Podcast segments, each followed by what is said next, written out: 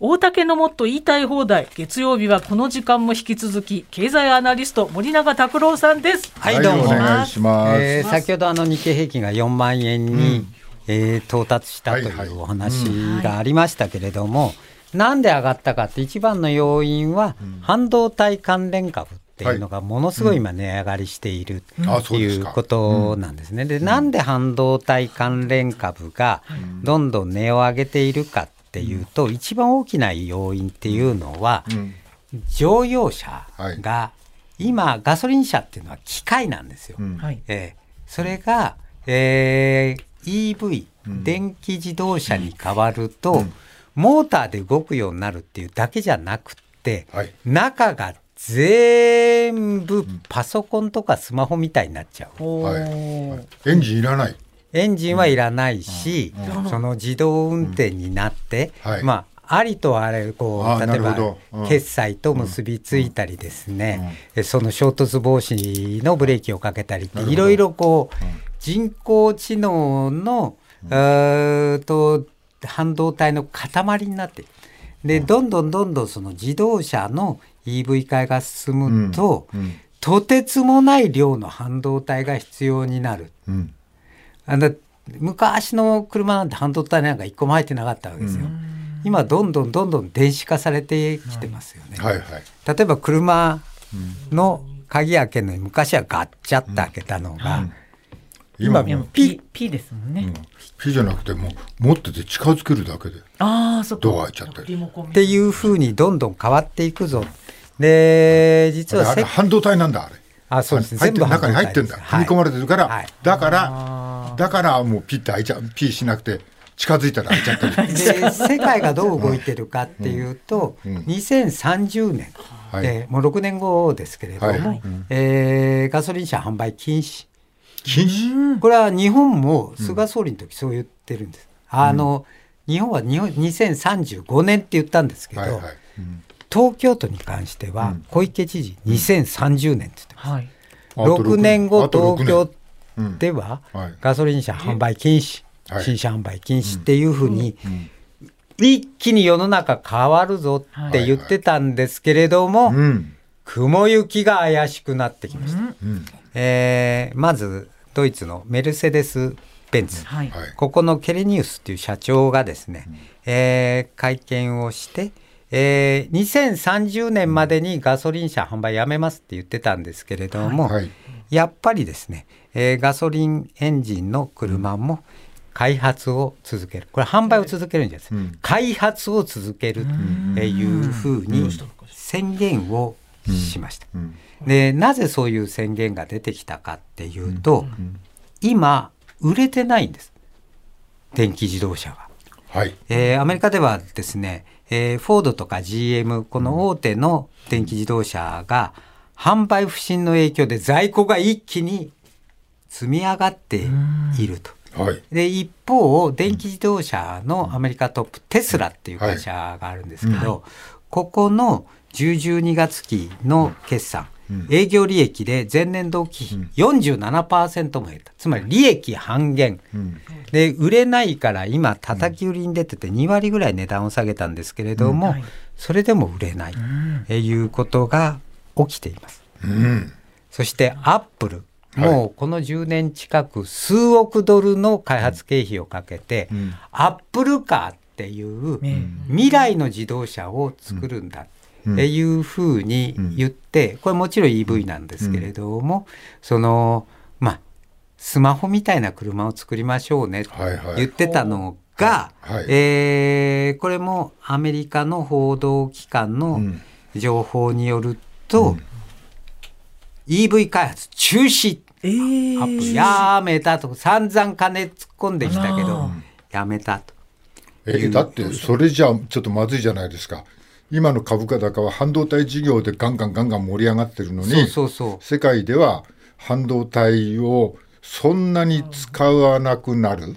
だからそんな需要が増えない。ね増えない。だからあの熊本に大きな工場を作ってるんですけど、はいあれ無駄になっちゃう可能性も出てきたわけですよ。はいでなんでこんなことが起こったのかっていうと、うんある程度普及してきたんですね。うんこの電気自動車。電気自動車が。はいでいざ使ってみるとこれ使い物になんねえぞっていうのが分かってきた。うんで一つはまあ当初から言われてたんですけれども、実用でその電池が持つのが200数十キロ。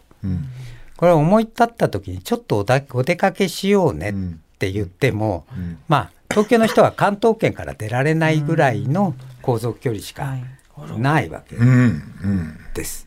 えー充電にも時間かかるわけですよ。ガソリンだったらすぐに、ええ。えーできますしそしてバッテリーの劣化が割と早く進んで、えーこれ取り替えるとすんごいお金取られるんです、何十万円。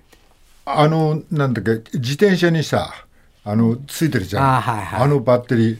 あれ結構ああれなんだってね。なんか取り替あえーなくちゃいけないって。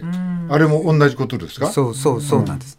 でそれから昨年ですね致命的な欠陥が明らかになったのは、アメリカを寒波が襲ったんですよ。で凍える中みんな充電スタンドに並んだら、その充電スタンドの充電器があまりに気温が低いんで、稼働しなくなってみんな凍え死にそうになったんです。あら。えー、そうもう致命的なんですよ。はい。で私は一番大きいのはこれはね車運転される方は分かってくれるかもしれないですけど、うんガソリン車ってアクセル踏むとブイーンっていくんです。はいはいで電気自動車はスーッといくんです。あブリンブリンブリンブリンっていうのが 楽しいんですよ車 楽はしい。これは。ちょっと一部の方しかか分かってそれは何？加速の話？加速っていう。ガン踏み込んだの？ダーンってこう、ね加速もそうだしゼロゼロ100メートルが。音もそうあ音が音音素敵でしあ音が。音が音が。それがなんかスーンっていっちゃう。そうそう。ブイブイ言わせることができないんですよ電気自動車って。まあそれは個人的に まあね、うん、いろんな差があるからね。好きな方で、結局この EV にストップがかかって、今踊り場状態になってるはい、うん、でこっから先は見立てが分かれています。はい。今は踊り場だけどまたブーッと電気自動車ばっかりになるんだっていう説の人と、やっぱりガソリン車だよね、はい、まあそれはそうですけどそれはあの自動車に限っての話じゃないですか。はいまあそれ以外のところでやっぱ半導体の需要っていうのはもうたくさんあるんじゃないですか？一番半導体を使うのはこの分野だって言われていたんですよ。それでねその結局今の半導体バブルっていうのが弾かれる可能性っていうのは私は結構高まってきたな。あら、もう一つ、ここにさらに大きなリスクが加わるのは、はい。11月にもしトラもしトランプが大統領になったら、はい何が起きるか。何が起きてるんですか？このトランプ大統領っていうのは、メイクアメリカグレートアゲイン。はいはいあの1960年代の一番元気だった頃のはいうんアメリカを取り戻そうっつって。はい自動車産業をそう。で活、発化させよ私の予想ではトランプが大統領になった瞬間、はいパリ協定う。うん、離脱。もう地球環境なんかどうでもいいんだ。元からあんまり地球環境にはああ、そうそう、あの方は。人なんですけれども、そして、電気自動車。ふざけんじゃねえぞ。嫌なの内燃機関だ。それが60年代だ。グレートアメリカだって 絶対言うんですよ、このおっちゃん。あの古い人なんで、あの、ん。多分電気自動車のこと全然わかんないっていうか、使いもしないっていう、うんやっぱり昔のブインブインブインが好ブインきな。ブインブインが好きな。楽しい車の。おじさんなんですよ。でこの人が世界のトップに立つっていうことは、トレンドがガラッと変わる。だ日本の自動車産業っていうのはちょっと出遅れたんですね、この EV 化で。はい。はい。でも逆に出遅れたことがうん。思わぬ幸運をうん。うん。得る。ああのそそのガソリンもねもうリッター30キロとかねあのすごい節約で走れるようになって、で軽なんかは今日本の軽が世界の主流みたいな、そうなんです。うん。だから私はね、その EV で、バカでかい燃費の悪い車に乗るんじゃなくて、はい世界中軽自動車に乗れようん。って私は言いたい。でもトランプは、あのバカでかいアメ車にみんな乗れよ、だからまあ、えー言ってること方向は一緒でも、決して仲良くなれないっていう。難しい。あのそのガソリンの自動車でも自動運転とかそういうふうなことはできるできますできます。できるんですか、はい。あの関係なく、はい。あの AI はあどんどんどんどん進化するからっていうこと、そうそこにうまく取り込んでいけばいいんだと思いますけれども、ただハイブリッドのような繊細な車を、ん。えーガサツなトランプは作れないんです。お、そうするともしかすると日本市場がはい。もう一回はい、潤い始める、わ、っていうことが株はどうな株はどうなんですか？だから株は株は？この半導体バブルが弾けるから来年バブル崩壊です。お時間来てしまいました。はい、はい。じゃあ私以上ここまでで。大竹もはい。どうもありがとうございました。明日火曜日武田砂鉄さんいらっしゃいます。森永先生ありがとうございました。